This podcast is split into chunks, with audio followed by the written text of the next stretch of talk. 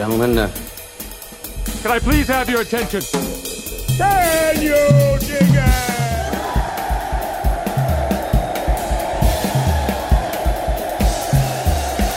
Greetings, dear listeners. This is Jonah Goldberg, host of the Remnant Podcast, brought to you by The Dispatch and Dispatch Media.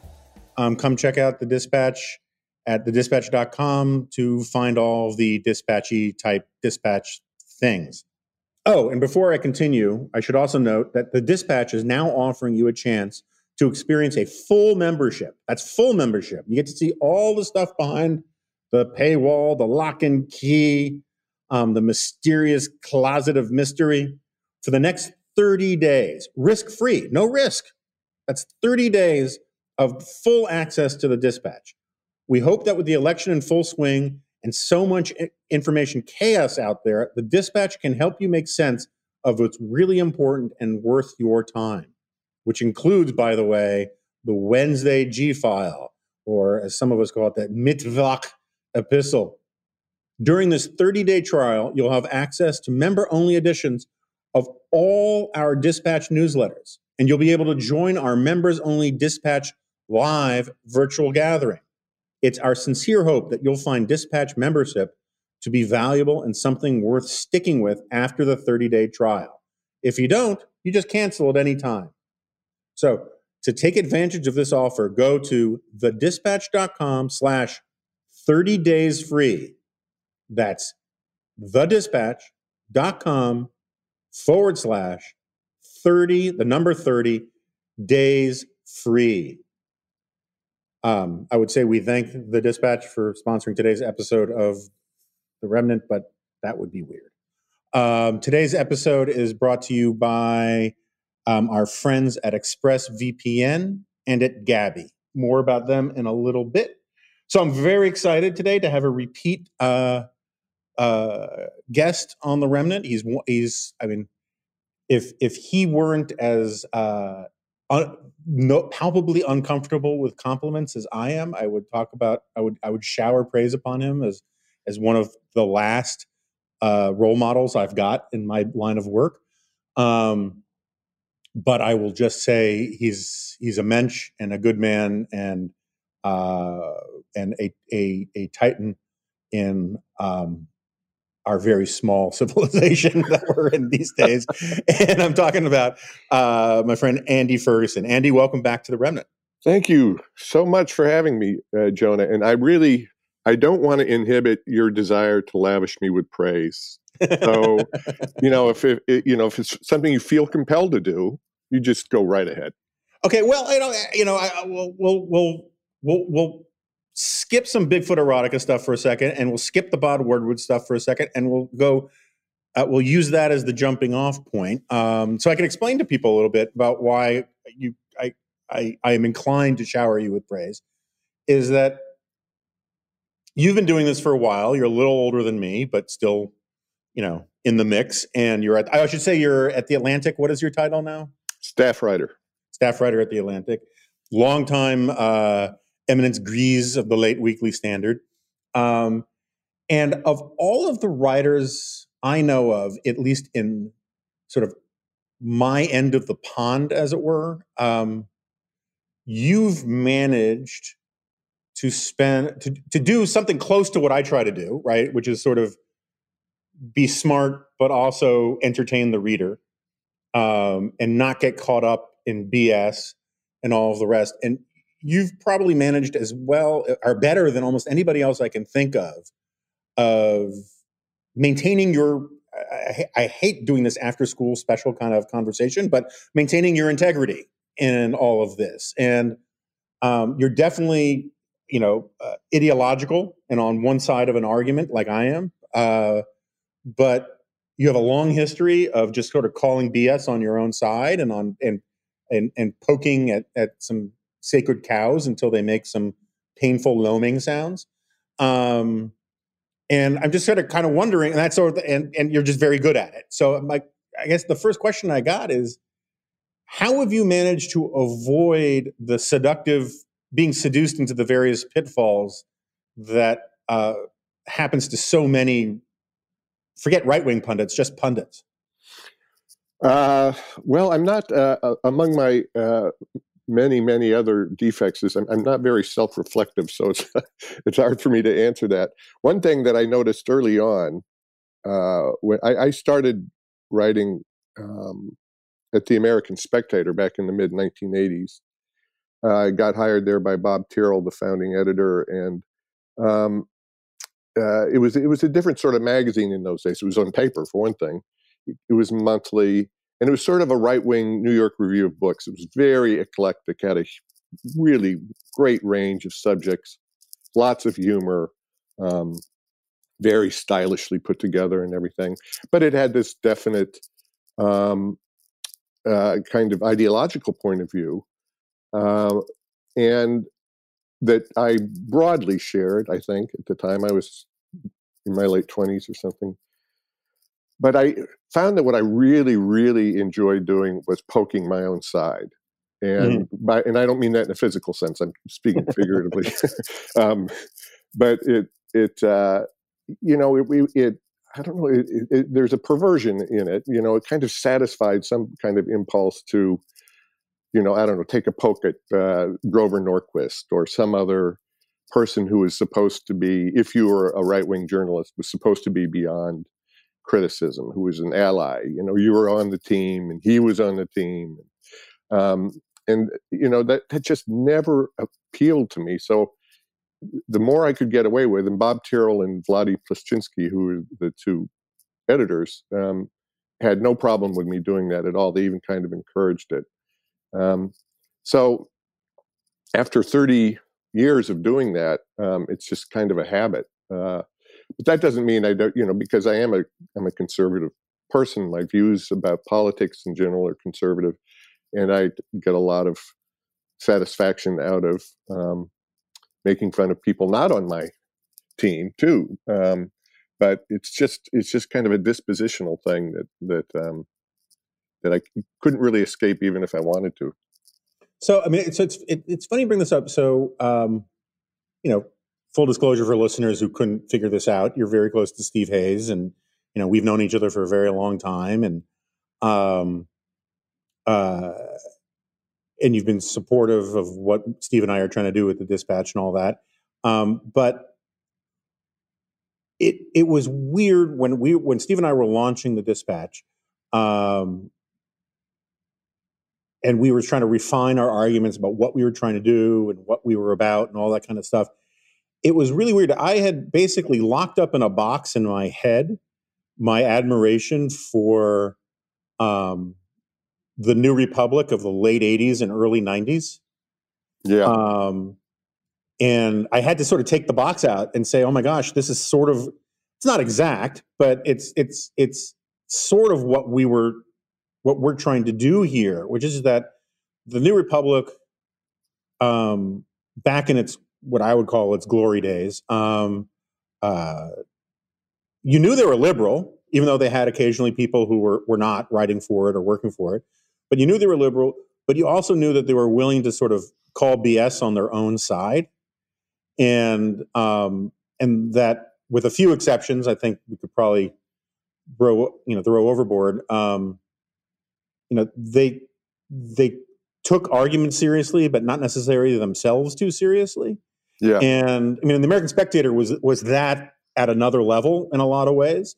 Um, but that's sort of what you know part of what we wanted to do with the dispatch is have this you know be very clear that we're conservative um, or at least steve and i are conservative and that's where we come from um, but that uh, we're not part of a team in the sense of this merger of the conservative movement and the republican party and sort of right-wing media that we have seen so much of in recent years and um, you know, when you got your start, was it just assumed that conservatives were supposed to be sort of carrying water for the GOP?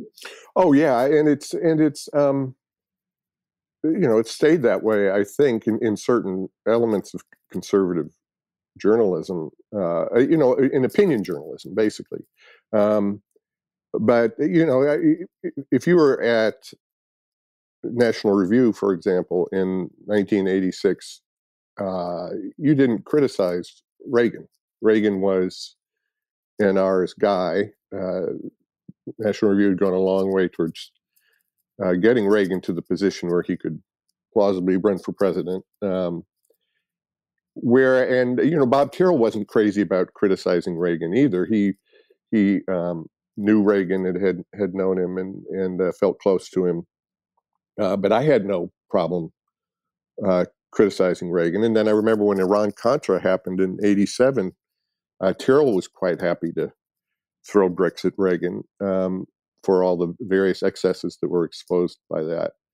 Uh, so there, there was always a strain in conservative opinion journalism uh, that that I say, you know, sort of partook of this perversion, this kind of willingness to to go after your own side. There were other parts of right wing opinion journalism that absolutely were not that way. I mean, you you carried water for Reagan, you carried water for Ed Meese, you carried water for whoever you had to um, to, to advance the cause. I never thought I was part of a cause, really. I wanted to be a writer. Right. and I was, you know, I happened to be a conservative guy, unlike many, many, many people who want to be writers and journalists. Um, so that's all, all it was with that. And then I remember when we put together the the uh, Weekly Standard, John Podhoretz and Bill Kristol were talking about who to hire. John's great insight was um, you hire writers 1st mm-hmm. and then the politics comes second, the political point of view. So that's how we ended up with a staff. I mean, you look back on it, it's it's really quite amazing. You know, Chris Caldwell, David Brooks, Matt Labash, Tucker Carlson. I mean, it was really uh, Charles Krauthammer. It was really quite an extraordinary group of people there, and it was a key to the success of the magazine as the years went on. Is that that Podhoretz and Kristol had concentrated on on that kind of hire. They wanted somebody who wanted to be a writer, and then somebody who wanted to be a writer who wanted to write about politics, and then thirdly, somebody who wanted to be a writer who wanted to write about politics from a particular point of view, which was broadly labeled conservative. Um, so you know that those kinds of people have always been out there in opinion journalism, and I think you mentioned the New Republic from the '80s, which was a, a tremendous magazine, um, and I think it had the same kind of concentration that that the, the writing was first, and then the the political point of view was slightly secondary to that. So I've always thought because I you know I watched the formation of the standard from afar, uh, or, or from close up, I should say, because I was literally on the 12th floor of the same building. Well, we kept trying to hire you too, so you were... um, that was later, not in the beginning. I was too insignificant when you guys first started, and um, uh, the um, but it always struck me that in some ways the Weekly Standard was founded as in in in part as New Republic envy. You yeah. know, it was you know Bill had been and and and Pod later you know had been in the in Republican White Houses, and the way the New Republic sort of drove the conversation often in Washington from a liberal perspective, it just sort of seemed like this was the idea for the Weekly Standard was to have our version of that. Um, and maybe that's unfair to Pod and and Bill and to Fred Barnes and all that, but it, it you know Fred Barnes, Fred was a New Republic guy. You had written a lot for the New Republic back then, um, and um, and Krauthammer obviously had been a New Republic guy, and it just sort of had a bit a bit of that feel to me. But maybe I'm oh, no, I th- I think that's right, and it was um, you know the thing about that old New Republic era, uh, the mid '80s to the early '90s, was it had a lot of people in motion. Mm-hmm. Um, you know, Krauthammer was moving rightward. Uh, Marty Peretz, the guy who owned the magazine and was editor in chief, um, was kind of moving rightward. They had people who were solidly on the left, like um, Jeff Morley, um, Rick Hertzberg, uh, you know, people who weren't going anywhere, and they were sort of the anchor of the magazine and its identity as a as a liberal magazine. But but we wanted to have you know capture a little bit of that spirit of um, moving around. And and and so when you opened up the magazine there were going to be surprises. Yeah. um, there was no you know there was a strong sense that we had a point of view uh, that we wanted the gingrich republicans to succeed uh, because this is 95 96 um, but uh, we wanted the reader to be on his toes you know and and and uh, keep um, keep alert to what we were going to say or not say or you know defy the expectations of readers and especially especially defy the expectations of the political class because you know that's really where the magazine resided and what it was aimed at. So when we would run pieces um, critical of bob dole who was running one of the lamest presidential political campaigns in, in history um, almost as lame as the previous uh, Republican presidential campaign in 1992, which I was a part of, George H.W. Bush. Um, you know, people were like, we we get reactions like, whose side are they on? Wait a minute, you're not supposed to go after Dole. You're supposed to go after Clinton. Well, we went after Clinton a lot, uh, but Dole deserved what he got, and and readers deserved our honest appraisal of what was going on uh, with this guy. And so it was sort of part of the compact of the magazine was that we wouldn't we wouldn't BS people and and uh, and just to curry favor. So it's funny. Like I I just participated in some audio documentary thing for Fox about the 1996 campaign, and I hadn't thought about, you know, prior to you were mentioning Bob Dole. That was the only other time in the last say 10 years I've committed much mental energy to Bob Dole. And I go back and forth about it. When you say that he he had it coming, in one sense, absolutely true, right? Um, you know, but there was a certain open cynicism, sort of a dark nihilism to Bob Dole that I kind of I kind of am nostalgic for these days. Because first of all, it was like you know when he said to the RNC or whoever it was, "Look, I'll be your Ronald Reagan if that's what you want to me want me to be." You know, it- it's that kind of total dispassionate contempt for actual conviction. that, you know, um, I, I kind of miss some Well, ways. you know, he and he famously said that he he had no plans to read the Republican platform. Um, right, right. And it- you know, generally speaking, I mean, I definitely see the appeal of that, especially as I've gotten older. Um, the thing is that that that Dole was that way only in one direction. You know, uh, he would say, "Okay, okay, Reagan, I can do that stuff." He's Right. kind of disdainful of Reagan. Had always been disdainful of Reagan. He detested pro-lifers. Mhm. Um, so he he could you know say, okay, I'll be pro-life if you want me to be, you know, because he just didn't care. There were other things that he cared about. One was this kind of institutional uh, stability that that he was very loyal to, and as I say, the workings of the political class, the establishment, as you'd say, I guess, in Washington. So it, it kind of the, the cynicism kind of cloaked something that was in fact quite establishmentarian and and not cynical at all. The other thing is that I'd say about that and our treatment of Dole back then was, um, I should say, my treatment. I was the one who was really going after the poor old guy.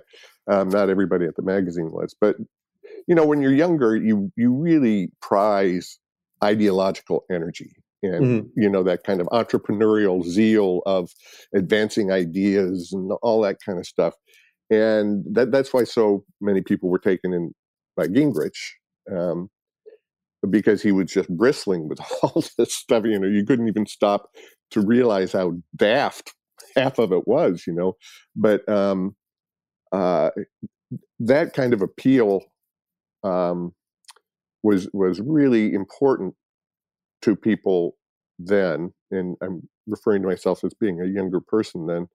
Uh, that now I look back on, I think, well, you know, it's Dole's prizing of stability and kind of establishmentarian forms um, is much more appealing to me now than the kind of frenetic uh, ideological energy that the Gingrich people were giving off back in those days. Um, so yeah, I see I see both sides of that.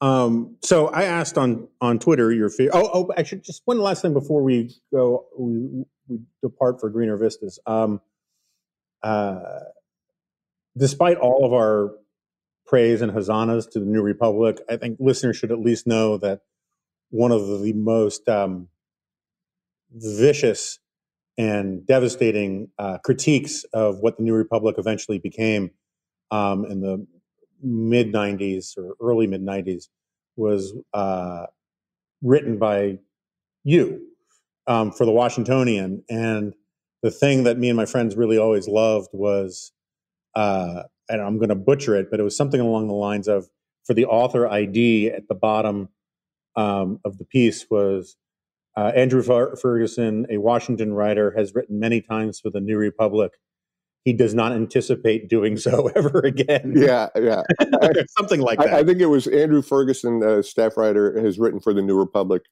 comma probably for the last time.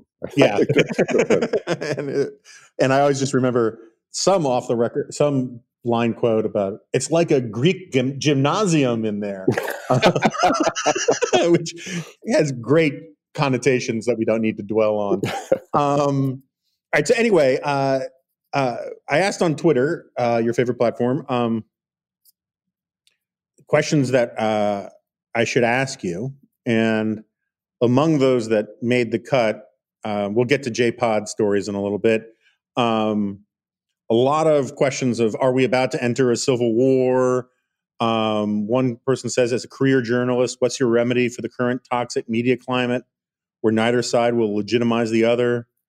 Um, and um, another one, has there ever been a more depressing time to be a conservative? What is your take on the current moment? And we're gonna we're gonna get to Bob Woodward and all that a little bit, but what what you know, are you cutting yourself? I mean, what what is your general attitude on the passing scene these days? Well, I think um, I don't mean to dwell on my um, superannuated position in life, um, but it, it does it does help that I'm older and uh, you know that I'm I'm well into playing the back nine, as they say, uh, rather than at the beginning of the game, because um, there's something so uh, um, alienating about this moment in which everybody seems to be alienated from each other um, that it's it's it's it's hard to um, it, it, it's hard to force yourself to watch it. You know, I mean, uh, that's kind of a cop out on my part. Um, but it's it's it, it is by far the ugliest uh, political environment I've ever seen, and you know I, I, I kind of go through my career. I, I covered the Bork hearings. I remember in 87.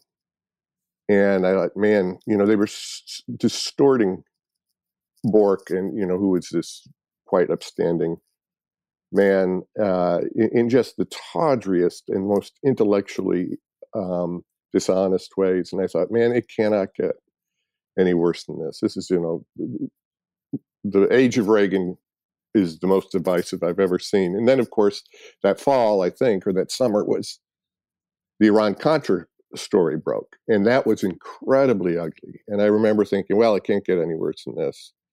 And then a couple of years passed, and President Bush nominated Clarence Thomas.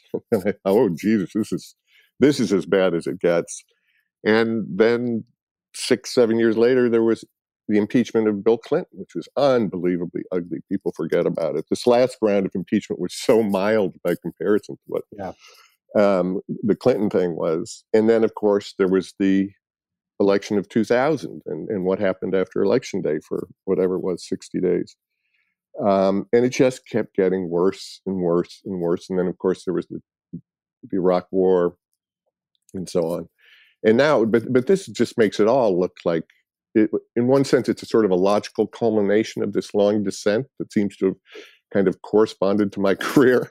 Um, but uh, but also this just like all of the elements that made all of those things get uglier and uglier are just um, in in the highest concentration right now. Um, and if somebody asked me for a solution to it, I'd just throw up my hands. I have no idea. I mean, maybe a, a, a third great awakening or something, some kind of great mass religious conversion in which everybody, you know, sees the Lord and and calms down for a bit. But I, I'm not, I'm not expecting that. Yeah, I, I, I used to quote Irving Kristol all the time, who you know said, "There's nothing wrong with this country that a really good and deep recession wouldn't fix." Hmm. Um, and I just don't think it's true anymore. I mean, uh, like, well, we've got a good and deep recession. Yeah, no, I know. We have this thing that is a. I mean, there's this the, the pandemic. It's one of the damnedest things is that the pandemic is such an opportunity for the nationalists, for Trump, for the post liberal Catholic integralists, or you know, all these people. This was their shot of finding something that is one of those great exceptions to liberal democratic theory, you know, about what the role of government should be. And they couldn't seize the opportunity. And um, it does make, you know, I used to, what was it, Eugene, I think it was Eugene McCarthy, who I don't normally quote, said, you know, this country can uh, choke on a gnat, but it can swallow tigers whole. Yeah. I don't, I don't, I still know if it can swallow tigers anymore. It's really, it's, it's kind of amazing to me. And um, and so like I wrote this, I think I sent you the link to it. I wrote this LA Times column uh, this week about this. I all my life I had a you know we've had a, a definition of a centrist or a moderate as as someone who's basically a different splitter, sort of uh, you know a middle of the roader ideologically, for want of a better word. And there were, you know, and there were other ways to think about it. Someone who just didn't like excitement or purity, or thought they were independent if they treated political positions like a Chinese menu.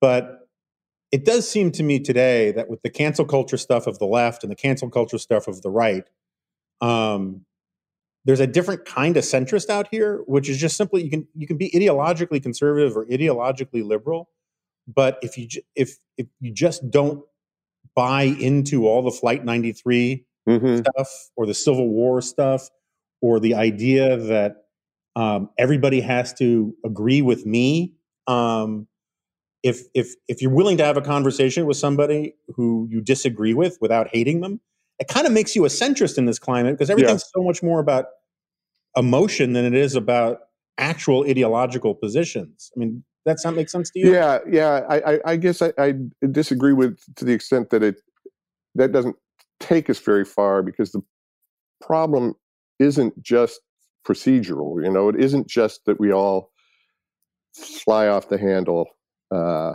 too quickly and we all get mad at each other. Um, and the ways in which we disagree are unpleasant. That is a huge problem, obviously. Um, but even if that were resolved, and we were kind of all being nicer to each other, uh, we'd still be left with the basic antagonism, which is, I think, ideological and uh, even religious, if you wanted to say, put it that way, but something quite deep seated. Um, so you know, it's it's it's not just a matter of how we disagree. The the the actual disagreements themselves are um, very deep and polar. And uh, so that's the kind of thing that I think, even if you know that it's going to be hard to overcome, it would be nice if we if we all had better etiquette. That's for certain. Yeah, no, I, I agree with that, and I'm I'm done trying to provide solutions. um, although, I mean, I guess that's not really true. I, I, I have some solutions, but um, uh, I do think that if you're if you sincerely believe that this election that if it doesn't go the way you want it's the end of america um, then there's really not much else to talk about right i mean yes, it's right. this and there's this um, this constant push to catastrophize everything in politics, and um, and I think that's a big chunk of where the dumbest and most virulent forms of the cancel culture stuff come from, which is like it's a crisis if I don't celebrate, you know, uh, transgender Arbor Day with you. I mean, is it really? Is that like the end of the world? Um, and and so when you say, you know, one of the things that would fix things is if we had a second great awake or not our third great awakening, or I guess we'd be up to our fourth. Yeah, now. I guess. Yeah. Um, that's what I'm worried about is that we are having a great awakening, but it's more of like a great awakening, you know, and it's it's Well, It- I, think it's kind of a pagan awakening, which is uh, or maybe it's it's, not a two, solution. two, know? two great awakenings going on at the same time, um, and they're they're antithetical to each other. Yeah, You know, I, I'm of two minds about this. You know, I, I was ha- having this discussion with someone the other day. I remember thinking in 1992, and with a lot of other people, that the election of a chronically dissembling, um, philandering, baby boom draft dodger uh, over the election of an upstanding, genuine war hero, Mhm. meaning Clinton over Bush, would signal something uh, kind of rot in the country so deep that it would be hard to f- see how we overcame it. And I remember within the first year of the Clinton administration, Bill Bennett and Jack Kemperot saying, "This is the ringing the alarm bells. This is the first, you know, self-consciously, ideologically left-wing government we've ever had in the United States. You know, everybody's in hysteria, and um, that kind of recurred then every four years. I remember Yeah. people thinking if Bush triumphed in 2000 with the Supreme Court handing him the election and stuff, something fundamental in the country was going to change. And, um, you know, 2004, this is where this trope of this is the most important election of my lifetime, which I've heard every election of my lifetime. And it's just clearly not true. And of course, the alarms about Obama and how he was, you know, a student of I.F. Stone and um, uh, Saul Alinsky uh, meant that essentially America was going to come to an end. Um, so it's I, look at that and I think, well, this is just a trope. You know, this is just something that the political people who are interested in politics use to get themselves excited and all worked up uh, because basically politics is so goddamn boring. Anyway, you need to kind of you need to kind of jazz it up by pretending that this is you know flight 93 or whatever um, then on the other hand sooner or later that trope is going to be true. You know? I mean it, it actually is going to be a contest between things so fundamentally in opposition to each other two points of view two ways of handling the government and so on um, and approach to public life approach to private life that it actually is going to be something that changes the character of of the country um, in in important ways. So I don't know. It, it could go either way. It might be the end of the world. It might be just one more blip on our uh, journey eventually to the end of the world.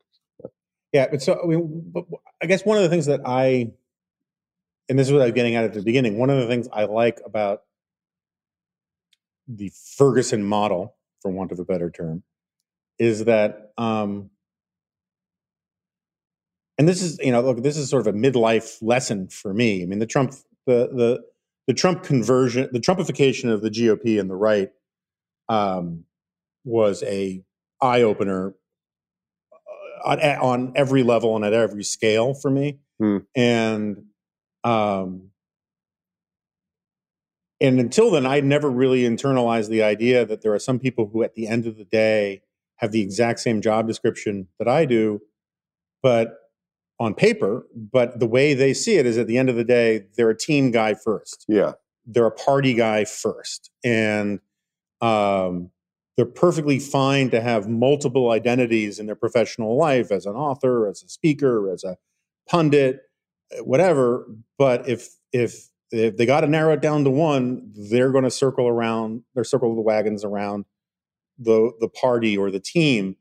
And that that tendency in some people is really really shocked me and and it, it gets at this thing where people constantly daily are saying well who are you going to vote for as if who i vote for has this causal effect on what i'm going to write Hmm. or say Yeah. you know my guess is you probably would have voted for bob dole in 1996 it didn't stop you from criticizing bob dole Right. Right. um, like, I don't think I'm going to vote for. I, I'm not going to vote for Biden because I live in D.C. My vote doesn't matter here. So why not vote for somebody who at least sends the kind of message about who I want? But I don't. I just don't care that much about how I'm going to vote. I don't spend a lot of time thinking about it. But I meet people all the time who think it is like the Rosetta Stone, and if you're going to vote for somebody, that means you have to write column after column defending the person you're going to vote for, as if the job to be a conservative journalist is to be a party apparatchik by proxy. And I'm just stunned by how many people believe that. And the number of people who don't believe that is now shrinking constantly. And you're you are now, like it or not, back nine or not, you're like the elder statesman of these people. Well, you know, I I, I under, let me say that I do understand that point of view. Um, to this extent, People, it's good for people to think of themselves as citizens 1st Mhm. and um, as a citizen, you want what's best for your country. And there comes a point when doing journalism as it's been classically understood, at least you know in post-war America, which is to, um, I guess, afflict the comfortable or comfort the afflicted. Um, I hate that expression. yeah, I know. It's just. It, I'm so sorry. I said it.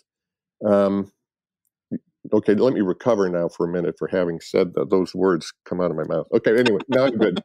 Um, but anyway, it, I should say to be in opposition as a journalist comes in conflict with your kind of obligations as a as a good citizen, and um, you know, it, it's just I, I, I saw this in uh, you know when you you read through history where um, you know journalists used to say they were in the tank and you know would even do things like uh, I know actually contemporary examples of this people who are journalists but who will help a candidate write a speech for example Mhm. um, they're just saying that that they're, they're refusing to accept the opposition that the obligations of good citizenship and pursuing the good of the country are um, over against their obligations as a journalist. And I understand that. I ne- I don't operate that way, and I've never quite felt comfortable operating that way. But I do, you know, I, I get the idea people think that that they don't want their obligations as a journalist to to conflict with what they think the common good is. Yeah, I, I, so I mean, t- correct me if I'm.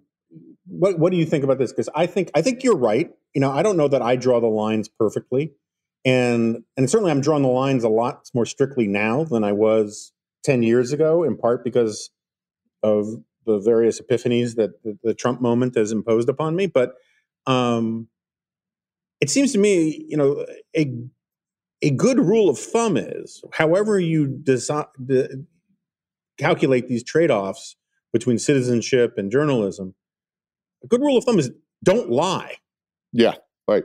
right? I mean, like, I think most journalistic ethics stuff is BS. Um, it's basically guild stuff to protect, you know, to featherbed and protect, uh, you know, a, a certain industry and a certain sort of status class, you know, thumbsuckery racket. Um, but a good, good sort of bedrock thing about journalistic ethics is whether you're an opinion journalist or a reporter, do not say or write things that you do not believe to be true. And um, the number of people who flat out lie in the Trump era uh, that I didn't think were those kinds of journalists or those kinds of public intellectuals has has pushed me much more in the Mencken direction on all of this stuff. hmm You know, I'm much more cynical, much more, you know, it's a weird mix of cynicism and idealism in that on the one hand, I guess people say I'm become much more sanctimonious and self righteous, and on the other hand, I. Uh, but what I'm sanctimonious and self righteous about is so much smaller. It's like the island of my sanctimony has shrunk to like these little things like don't lie, you know, don't say someone with bad character has good character, that kind of thing. Where it used to be, basically, I could be sanctimonious about the vast warp and woof of right wing right wingery, and no, it didn't bother anybody because they agreed with me. Right, right. You're you're, depend, you're defending the last atoll in the. That's right. but you know, you know, one of the things that I think really helps in in all of this is the ability um, to have good friends and people that you admire who whose judgment you can still trust, and that's harder and harder to do. Another thing that's really really crucially important is to be able to be anonymous on the internet. And that's why I want to talk about ExpressVPN. So I hinted at this earlier about uh, uh, Bigfoot erotica and Andy, and and the only reason I bring it up and is not that Andy has any uh, particular knowledge about Bigfoot erotica. It's just that the last time he was on here, I mentioned Bigfoot erotica as just proof that there's a weird and diverse market out there for weird and diverse stuff, and somehow it took on a life of its own, and I became known as a Bigfoot erotica guy. And I, I will admit, I leaned into it a little bit and did some reading um, on a subsequent podcast from some of the leading uh, works of Bigfoot erotica fiction, and most of it is fiction. I have to tell you. Um, but if you want to find some of that stuff on your own and you don't want anyone to know that you're looking for it, one great thing to use is ExpressVPN. Um, I know most of you are th- probably thinking, why don't you just use incognito mode? Well, let me tell you something. Incognito mode does not hide your activity. It doesn't matter what mode you use or how many times you clear your browsing history. Your internet service provider can still see every single website you've ever visited. That's why, even when you're at home, you should never go online without using ExpressVPN. It doesn't matter if you get your internet from Verizon or Comcast um, or any of the other ISPs out there. ISPs in the US can legally sell your information to ad companies.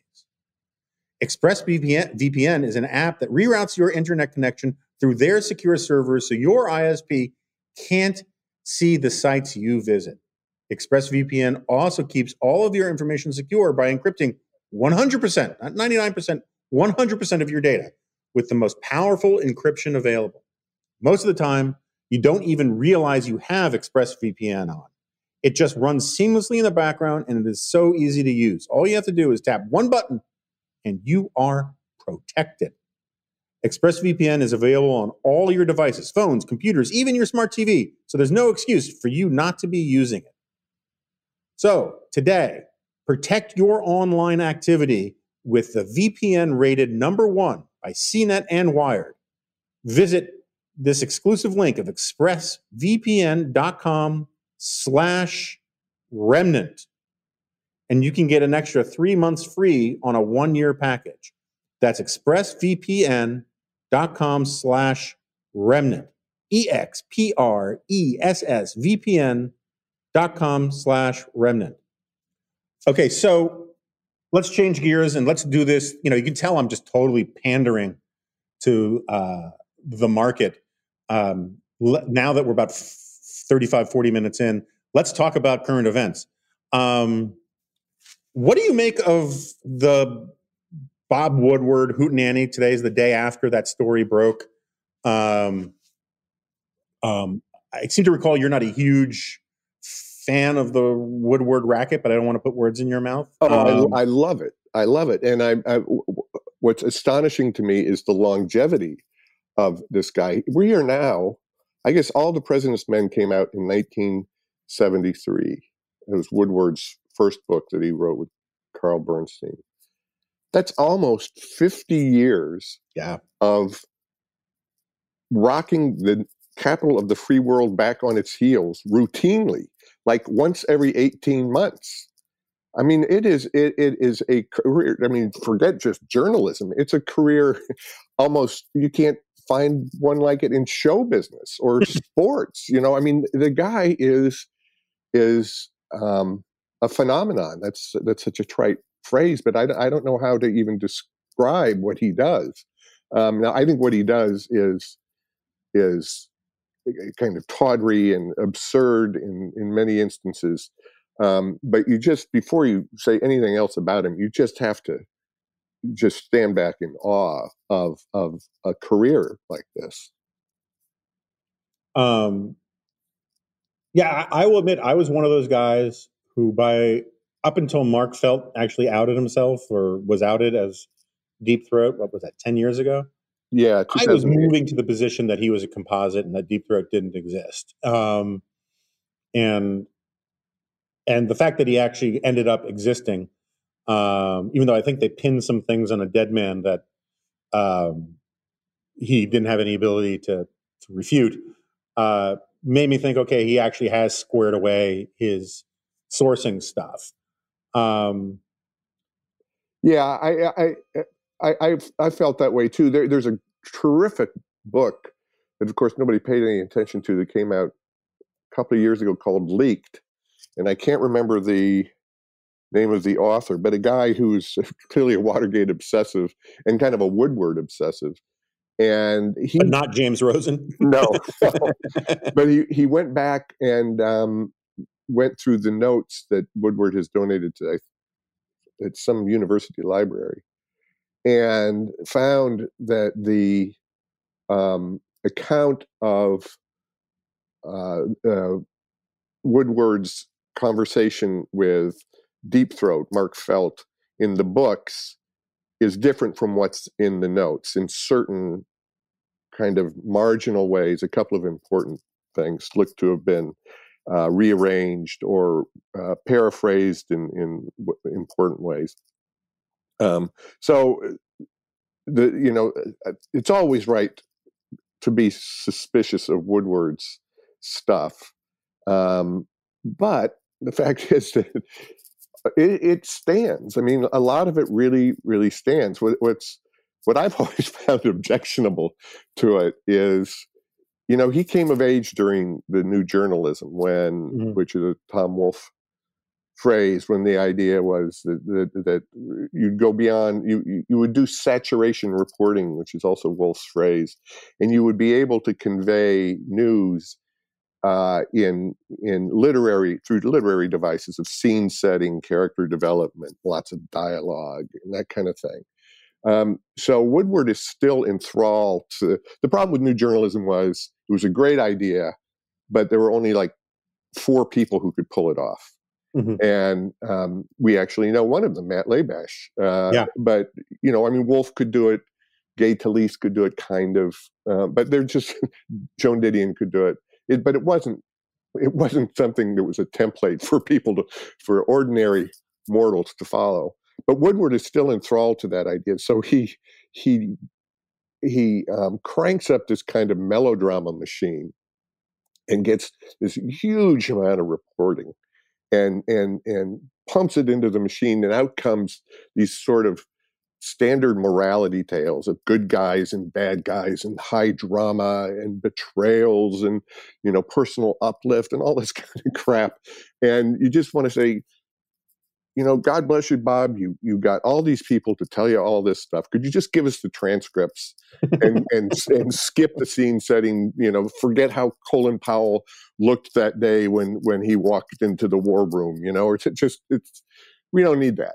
Um, and but again, his ability to get people to say to tell him stuff is just it's like it's like supernatural. It's like Mesmer the magician. Um, there, there's a great account of it. Uh, George Stephanopoulos, who's especially earlier in his career was just like the, the poster boy for Washington careerism. Uh, you know, climbing the greasy pole. Uh, started out as a hill rat, you know, working for Dick Gephardt or something, and ends up running this long shot campaign of Bill Clinton's in '92. He records in this wonderful memoir he wrote, uh, All Too Human, I think that's what it's called. Yeah. About getting his the first call from Bob Woodward. And he said, I had two thoughts. The first one was, oh no. And the second was, I have arrived. and that is exactly that is an exact summary of how Woodward does it. He has he has developed his own celebrity in such a way that um, that he becomes irresistible to the kinds of people who find themselves at the center of power in Washington. And of course, if you don't give in to Bob Woodward, as a few people have discovered, Don Rumsfeld is a, a prime example, you will end up um, on the abattoir floor, uh, and you're going to wish that you had cooperated with him. Yeah, I was going to say that was the other part, right? It's, it's that that's the that's the stick instead of the carrot. Is that if you're not at the table with him, you're on the menu. Yeah, right. Absolutely. Um, all right, but so you know, I, what is your theory of the case for Donald Trump to work with him on his second book about the administration? Recall that. I mean, I, I wrote this thing about this yesterday. You know, Trump insisted that the first book, Fear, was a work of fiction, a bundle of lies, um, that it was um, a complete fabrication from beginning to end. Now, let's not be too cynical and assume, or let's just let's just assume that that's how Trump responds to all negative media, and he doesn't actually believe it was full of lies. Um, oh, I'm sure he didn't read it. Of course not. Yeah, and I'm sure, and I'm sure Woodward is right that that Trump did call Jeff Sessions retarded, and you know, and all yeah, these other yeah, things. Yeah. Um, uh, but if you're on record having said that it's a bunch of lies and fake, and he fabricates things, and you know that the book isn't going to be friendly to you, why would you talk to him for the second book on tape? Uh, well, I actually think this is not something peculiar to Trump. I mean, you could just say it's Trump's vanity um, except that, that you you all presidents have succumbed to it, at least that I know of in, in my lifetime, except for maybe the first President Bush. Um, uh, they all end up sitting down with him. And I, I, I, wrote somewhere in a long piece about Woodward years ago that um, presidents don't understand it, but this is Bob Woodward's town, and the presidents just live in it. Right. And he is he's the guy who is first going to have a longer career than any president, and he's uh, going to exert uh, more power of a certain kind uh, for a longer period than the president. And, and presidents being who they are, thinking that they're, you know, nobody can pull one over on them, um, think that I'm going to pull one over on Bob Woodward, and it never works. I mean, it just never works. Um, but what, what's astonishing is um, that he um, let him tape the stuff. That's that's sort of because you know a lot of Woodward sources will only will not be t- appear on tape. Interestingly, Rumsfeld was one who insisted on um, on being taped and, and then released the transcripts of his interview with Woodward to Woodward's detriment, actually. Um, but uh, at least if he had just been taking notes, you know, Trump could say, "Oh, he didn't understand that; he misheard it, whatever." Right. But uh, you know, it's it's it is it is partly a story of Trump's unconquerable vanity. Yeah, it's funny when you say it's, it's Woodward's town, um, and the president's just living in. The other another person that used to be true was Broder. Yeah. You know, I, I remember I was always kind of, you know, surprised at how how much how poorly Broder hid his hatred and contempt for Bill Clinton.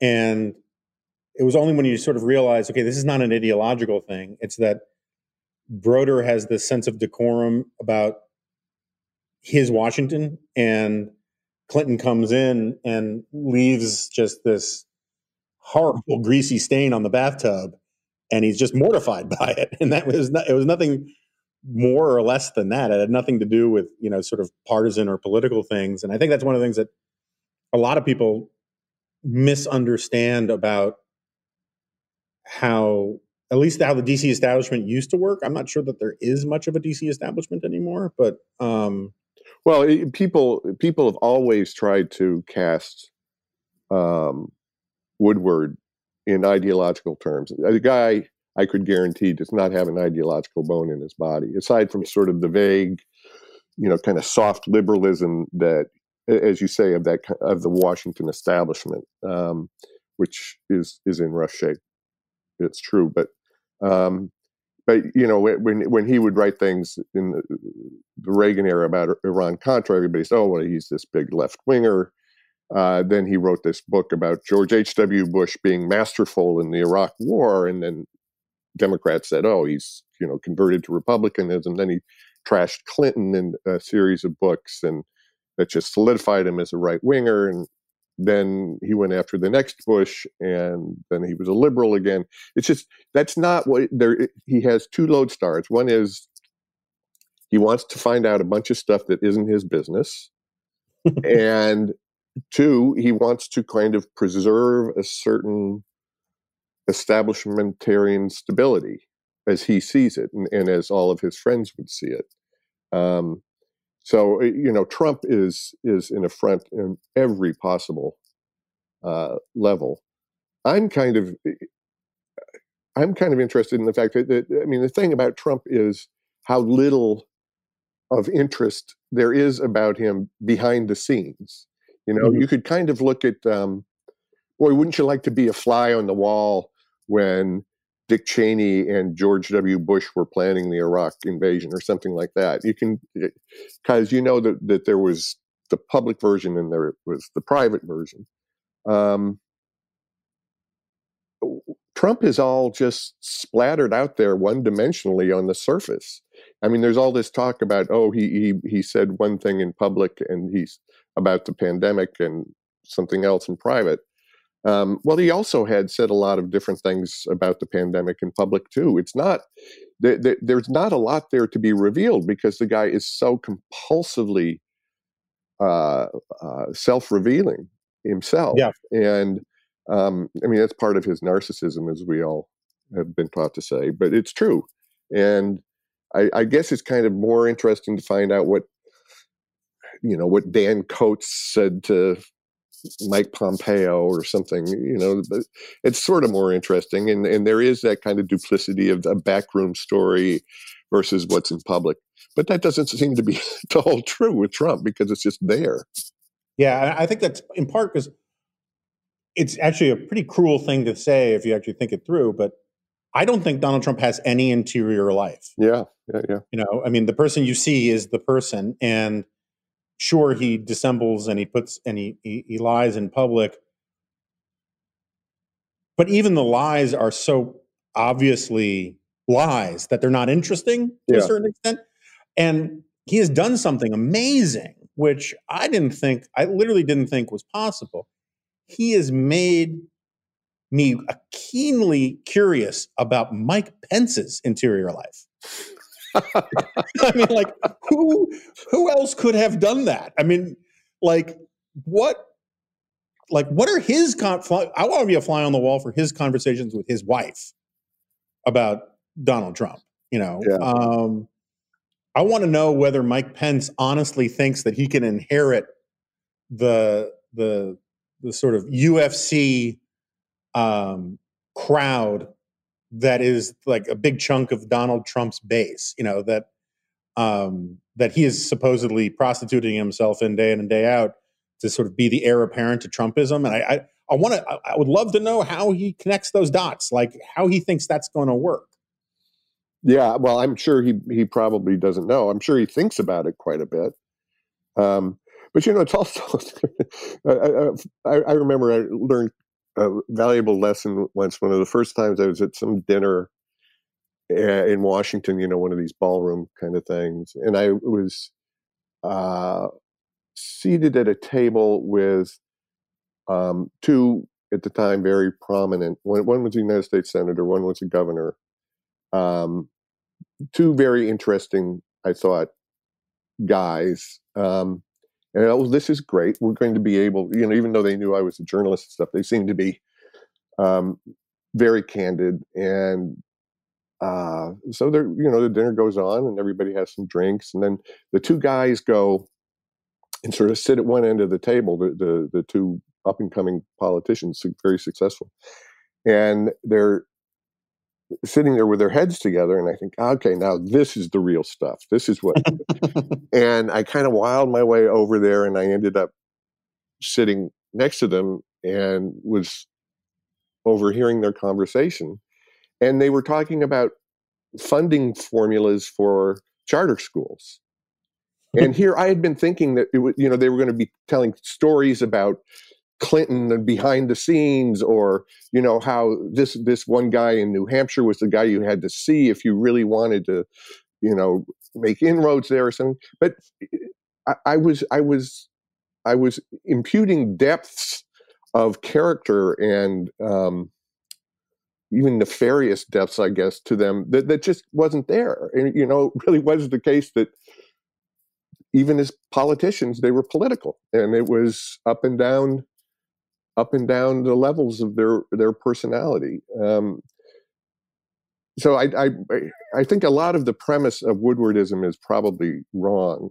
That that there are huge things going on behind the scenes that we're not privy to, or that these guys have an interior life that is somehow uh, revelatory of something.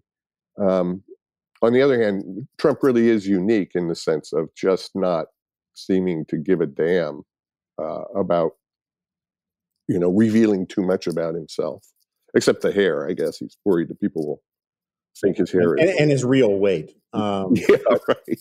But even those things, those are not interesting. I mean, they're just like these are these are conventional points of vanity. You know? Yeah, yeah, um, right. Um, so it's funny you mentioned this. So I I got into a little bit of a it wasn't a fight or anything like that. I have a Twitter friend who tweeted the other day one of these things that I just think is 180 degrees wrong about understanding um, politics. And she said, um, uh, when it comes to politics, there are no coincidences. Hmm. And the upshot of which being, you know, whether it's the deep state or the establishment or, you know, the globalists or whoever, that, you know, if some news breaks that is inconvenient to one partisan group, that was deliberate, you know, that everything is sort of orchestrated and complex and that people are planning um, how to, you know, change the message and change the narrative and yada yada yada yada yada. And, you know, it has this vaguely Marxist thing. Remember how Marxists always used to say, "It is no accident." Yeah, sure. right. right. And the reality is, is that you know most of these people are just incapable of.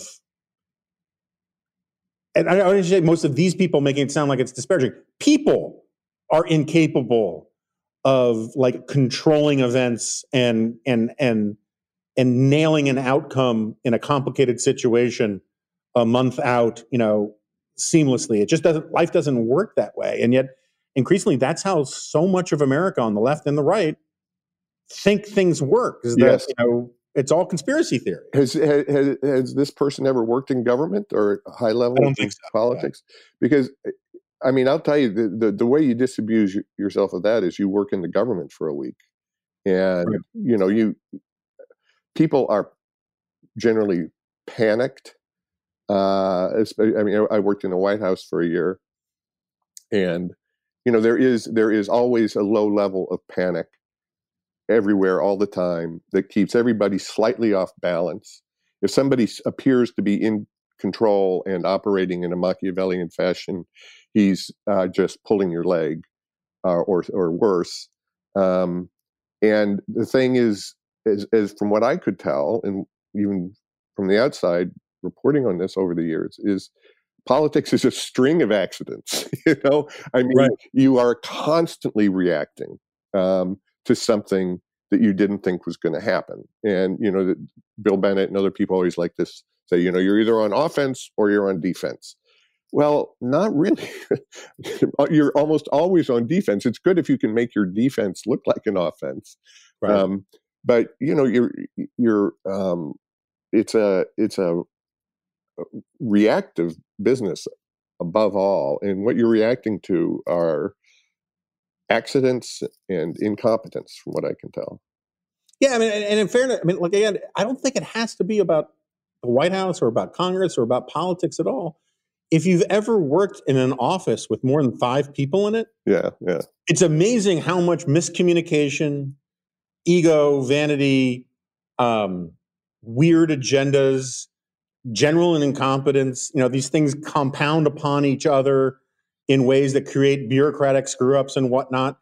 And then you apply that to this vast sprawling thing that is the federal government. And of course, it's impossible to run a conspiracy, you know, adroitly. It just it makes no sense to me. And but that's I think one of the most fascinating things about American political. I've talked about this a bunch of times. Everybody who everybody thinks some other faction is really running the show. Yeah, right. You know, or, or Um, even knows what they're doing.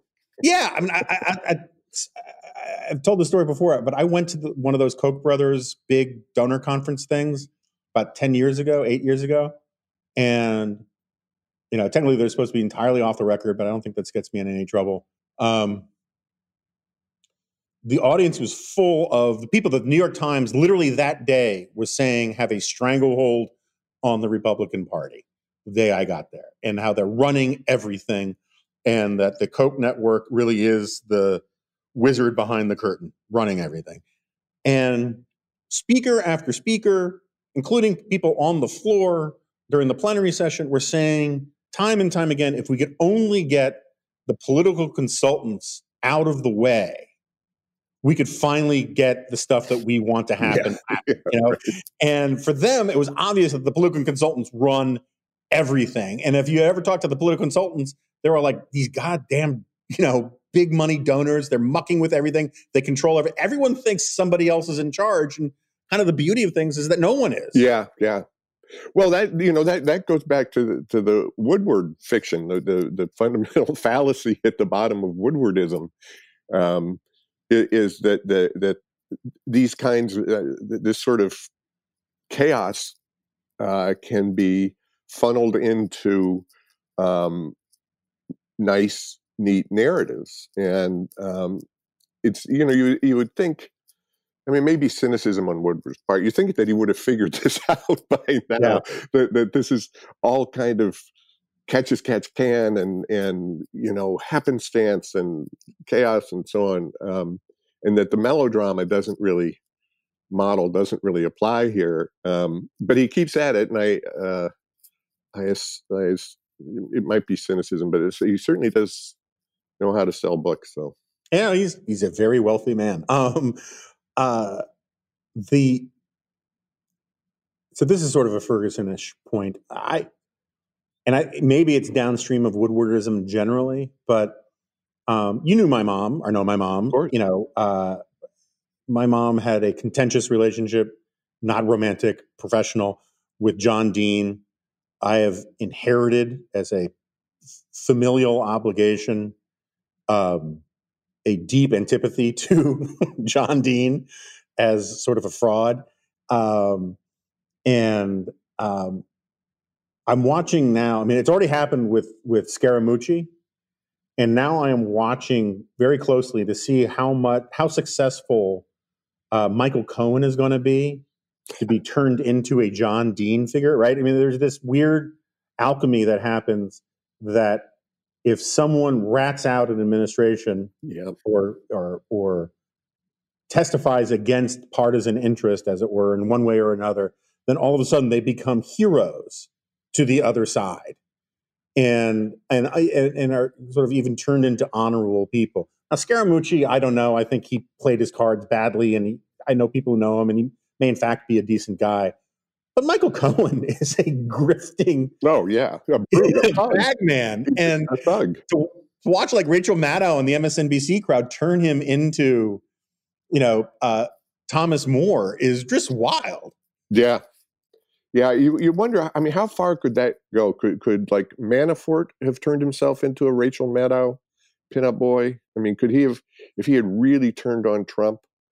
Um, you know, if if they'll do it with Michael Cohen, uh, you just you know you, you don't know where where you touch bottom there because uh, that guy is a bottom feeder. He's really amazing to me. But the, but again, you know, that's the that's the business about the. It, it's it's it's a, just a commonplace to say now. I mean, it's just a, a part of of political life is that the enemy of my enemy is my friend. That was supposed to be kind of a radical idea um, right. not so long ago, but but now it's just comes with the territory. Of course, Rachel Maddow is going to take a thug like Cohen and and turn him into Prince Valiant. You know, it's just I, I saw this actually in the reaction to um, Jeffrey Goldberg's uh, piece with uh, in the Atlantic. Um, that was like six days ago, and No, I'm sorry. Whoa. The Pleistocene era. but, but in the in, in the discussion of this, and this has happened a lot with Woodward. Woodward has a lot of people on the record, although it's not clear he has he has secondary sources who will tell you what um, you know Mike Pompeo says, and those people aren't on the record. It becomes very confusing if you try and trace it. But nobody brought up the the what I would have thought would be the obvious point about uh, Jeff's piece, which is these four sources he has. I have no doubt that these people told Jeff exactly what he said they uh, what they said Trump said, but um, nobody said like, wait a minute, isn't this kind of dishonorable? you know, isn't this these guys are supposed to be military people, right? And and they're ratting out their commander in chief and refuse to say who they are, to identify themselves. That's just that's a kind of um, uh, squirrelishness that I don't think uh, we should we should abide too readily. You know, it's it's just but but again, it's partly the the the political culture, partly what Woodward has trained us to do over the years, um, is that you you you set aside those very fundamental basic ideas of how to behave honorably when it comes to uh, trashing a political enemy. Yeah, yeah. I mean, I'm, I'm with you on that, and that in insofar as the only excuses I've heard or justifications I've heard for why those guys remain anonymous is that they didn't want to get a lot of crap on Twitter. yeah, right. Trump, and it's like, you're willing to take enemy fire for yeah. your country, but you know, not you know, mean tweets from Donald Trump. It's right. a weird position, right? Um. All right, so uh, now we're on to the lightning round because I know I've kept you for a while here. Um, uh, uh, of things that people want me to ask you about, uh, very high on the list are a desire for embarrassing stories about John Podhoretz. Do you have anything for me? Uh, as we used to say at the State Department, I'm afraid I have nothing for you on that. Uh. See, that's a lie. uh, but it's a noble lie. It's a noble lie, and it's a lie, and it's it's it's it's a lie in the context of if we weren't recording, you might have something for me, but you're a good friend, and so you won't. You well, won't. We, yeah, if we have a few drinks next time, if, if we can ever oh. get together again in real life. Yeah, no, I I would love to do that, and if um you know, and and um, thankfully, in the days of now that we have Uber as a possibility, it means I don't have to uh, go drunk driving, which would be bad for my car. But if I did go drunk driving, one thing I would want to do is find the very best auto insurance policy I could, and that's why I want to talk to you about Gabi. When you've had the same car insurance or homeowners insurance for years, you kind of get trapped into paying your premiums and not even thinking about it. That makes it really easy to overpay and not even realize it. Stop overpaying for car and homeowners insurance. See about getting a lower rate for the exact same coverage you already have thanks to Gabi. Gabi takes the pain out of shopping for insurance by giving you an apples to apples comparison of your current coverage with 40 of the top insurance providers, such as Progressive, Nationwide, and Travelers. Just link your current insurance account, and in just minutes, you'll be able to see quotes for the exact same coverage you currently have. That's what I did, and I found out I actually have a pretty good deal, which is another thing Gabi can give you is peace of mind. But lots of people get something better than peace of mind. They get money. Gabi customers save $825 per year on average. If they can't find you savings, they let you know so you can relax knowing you have the best rate out there. and they'll never sell your info. So no annoying spam or robocalls. So it's totally free to check your rate, and there's no obligation. Take a few minutes right now and stop overpaying on your car and home insurance. Go to Gabi.com slash remnant. That's G-A-B-I dot com slash remnant. R-E-M-N-A-N-T. Gabi.com slash remnant. We thank Gabi for sponsoring today's episode of The Remnant. Okay, so in the time that we do have left, uh, in all seriousness, um, do you imbibe this stuff anymore? I mean, do you, do you watch Fox and MSNBC out of some sort of professional or masochistic, you know, motive, or do you just look for the things that you want to write about and and and tune the rest out? Well, you know, that's a very um, interesting question because I was just this morning um, uh, trying to decide whether I should subscribe to The Week, you know, the magazine, which seems to be Mhm. like the last genuinely news magazine type thing uh, left, simply because my news consumption has gotten so sporadic, partly just because of my general level of revulsion that Yeah. seems to be 24 7. Um, that I thought, well, if I get the week, at least there will be one day a week where I can sit down and see all the stuff that I missed because I, I do seem to be missing a lot of stuff. Now, if there if there's a subject that I,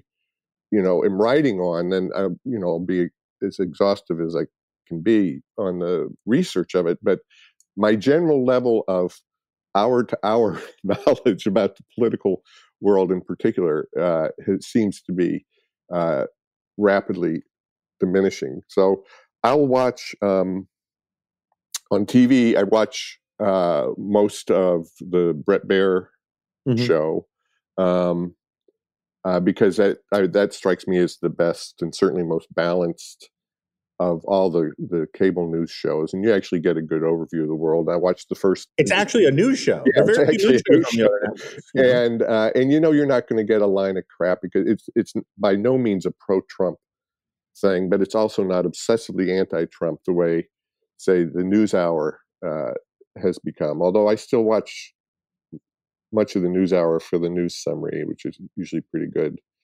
Um, my actual physical newspaper reading now has been reduced just to the Wall Street Journal. I, I canceled the Washington Post about a year and a half ago because I just thought it was, you know, it was it was it's getting to be like a college paper run by the, you know, Cornell University d- young Democrats. Um, it's just so silly and immature in its treatment of politics.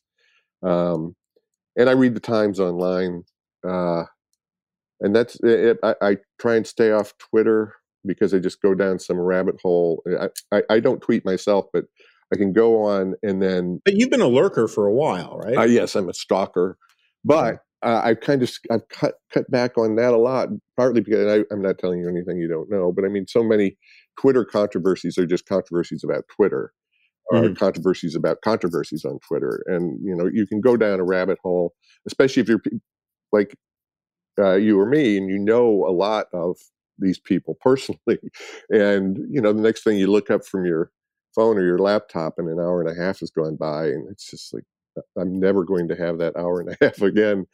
Um, so I, I, I more or less avoid that. And I, f- I- you know, I have to rely on the idea that if something really big happens, someone will tell me. yeah. I'll, I'll get an email about it, or I'll get a even a phone call. Um, so that's my act of faith. Yeah, and I, I think it's. I think this is a more generic. I mean, I have I have many of the same issues. You know, um, I watch Special Report. Um, I watch Morning Joe often as a sociological Hmm. thing, although it's becoming less and less useful. It used to be because Scarborough was half a click to the right, or even a whole click to the right of the conventional wisdom Yeah, of MSNBC. It's sort of like, you know, when you, I don't know my chemistry, but you know, when you put an activating agent in a compound and you get a reaction, that was enough that you could kind of see what the actual conventional wisdom was simply by the sort of acid test of having people triggered a little bit. But but Scarborough is now so you know one note about Trump that it gets it gets kind of dull and and then everybody else does the same speech about Trump and it gets even duller. Um, so just as a matter of sort of figuring out where sort of the liberal conventional wisdom is, it's, it's just not useful anymore, or it's just too useful because all it is is Trump lives in their head. Um, but I find it very difficult. I can't watch the opinion shows yeah. on Fox or, and I shouldn't be saying this because I get in trouble whenever I criticize Fox, but I can't watch them for very long because I find them embarrassing. Um, and oh, they're, they're, they're, terrible. They're, they're, the opinion shows on the other networks either. Yeah. Um, and it's actually, you know, I'm, um, uh, you know, we mentioned Tucker Carlson before. Tucker is so far and away more talented than anyone else who tries to do this, even at, at this kind of um, uh, you know gas bag uh, personality driven shows like Hannity was supposed or O'Reilly was supposedly the king of them, and Rachel Maddow is incredibly gifted at it, but she's also totally uninteresting. Tucker actually, you can see, is applying his gifts as a writer um, to these monologues that he does. And unfortunately, I mean, with all due respect, they're just bat crazy and kind of, you know, in a way, sort of unpatriotic because he's really trying to juice up, um, you know, kind of um, bad feeling about the about the polity itself, about the whole American uh, experiment, if you if I can be that pompous. Um, mm-hmm. But anyway, it's still you know it, to to see the guy pull off the act. Uh, you know, he's so smart and so talented is kind of amusing sometimes.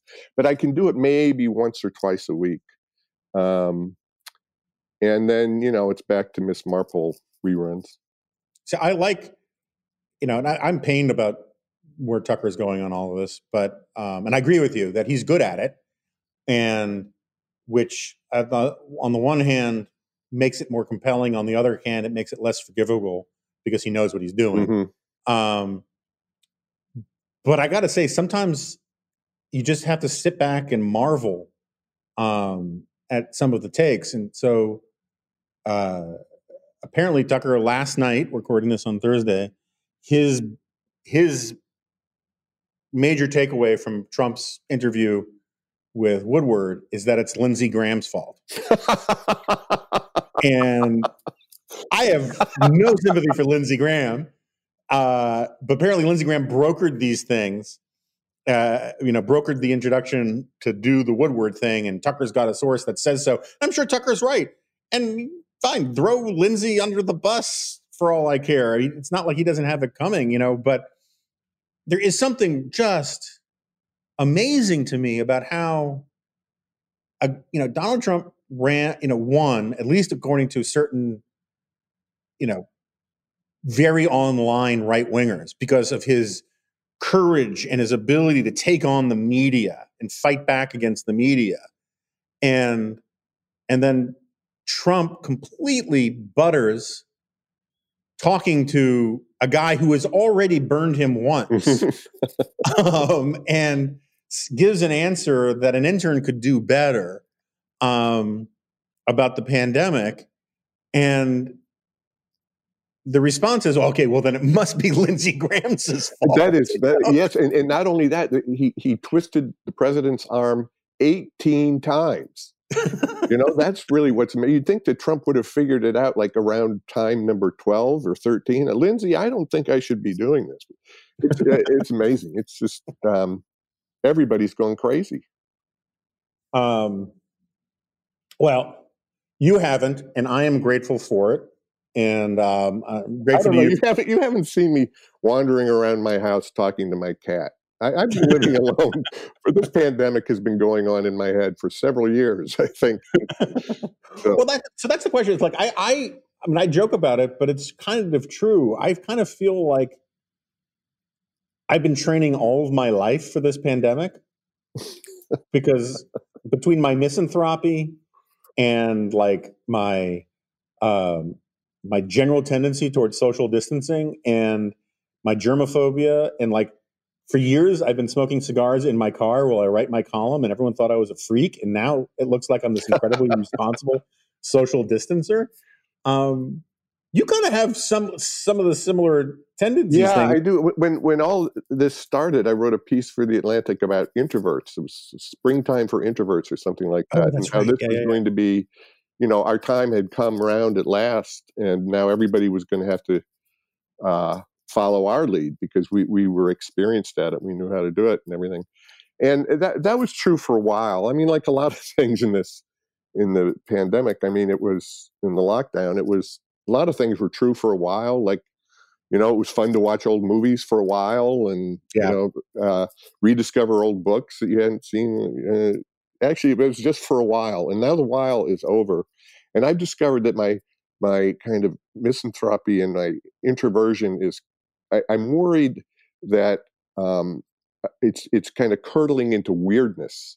Like when I do venture out into the world, um, I end up cracking jokes that aren't terribly funny to the clerks at the Harris Teeter, you know, and and I go out and I get my paper in the morning, you know, and I see people kind of going around and they say, oh, there's that there's that elderly gentleman who lives alone with his cat, you know, and reads the Wall Street Journal obsessively, and you know, so I so you know, all good things can be taken too far, and I think the the uh, inversion or the introversion part has has run its course for me. I, I, I I'm- really in a hurry for real life to return. I am too. I agree. Uh, One piece of advice is uh, if you haven't done it, go on a road trip. Just Oh, actually yeah. changing your scenery, it does a lot to sort of fix Excellent advice. some of the stuff that's broken, you know, and just Well, my worry is, you know, I'll drive out and I'll, I'll get as far as Cincinnati, and and then I'll get COVID, you know, and I'm going to be stuck in a Motel Six, uh, you know, outside of Louisville, and I, you know, um, it's it's sort of that great line from um, Philip Larkin, you know, who was notoriously a, a stay-at-home homebody, and the interviewer said, "Wouldn't you like at least to to go to China?" And he'd say, I would love to see China if I could be home in time for dinner. And that's sort of the way I feel about road trips right now. I'd love to take a road trip out to like New Mexico if only I could be back in time to feed the cat and have dinner at home. all right, my friend. Well, that's your phone. Oh, God, Thank I'm you so sorry. much. That's all right. Um, thank you so much for doing this. Hope to have you back. And um, you know, uh, there were some things I wanted to talk about, but I completely forgot about them, about hippies and whatnot. And we'll just do that another time. Um, Happy to do it anytime. all right, my friend. Thanks very much. Great to talk to you. Okay, so Andy has left the uh, the Zoom, um, and uh, one question I really wanted to ask him is whether or not he has had that uh, Mark Twain mustache and hair since he was young, because I, I've known Andy for 25 years and he's always had it, um, and I'm just like, was he born that way? Anyway, that'll have to come another time. Um, thanks everybody for uh, all your support. Please try that 30 day trial if you haven't um, already. It'd be great for us. We hope it'll be great for you. We hope that some, you know, some fraction of, of the people who do it, say 95, 100%, um, are eager to hold on to the dispatch after they've gotten a taste of its full majesty. And it's going to be constantly improving and getting better. We've got a lot of ambitious plans for the future. Um, and your support means the world to us.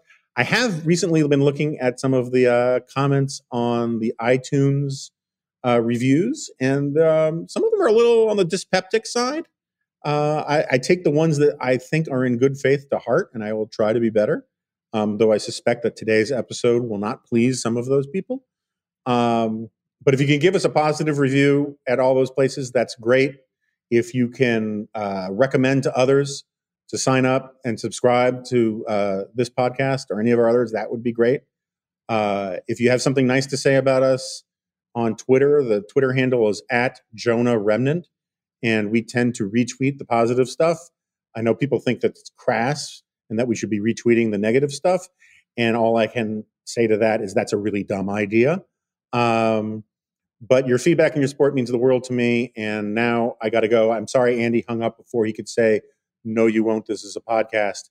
So uh, we'll have to figure something else out.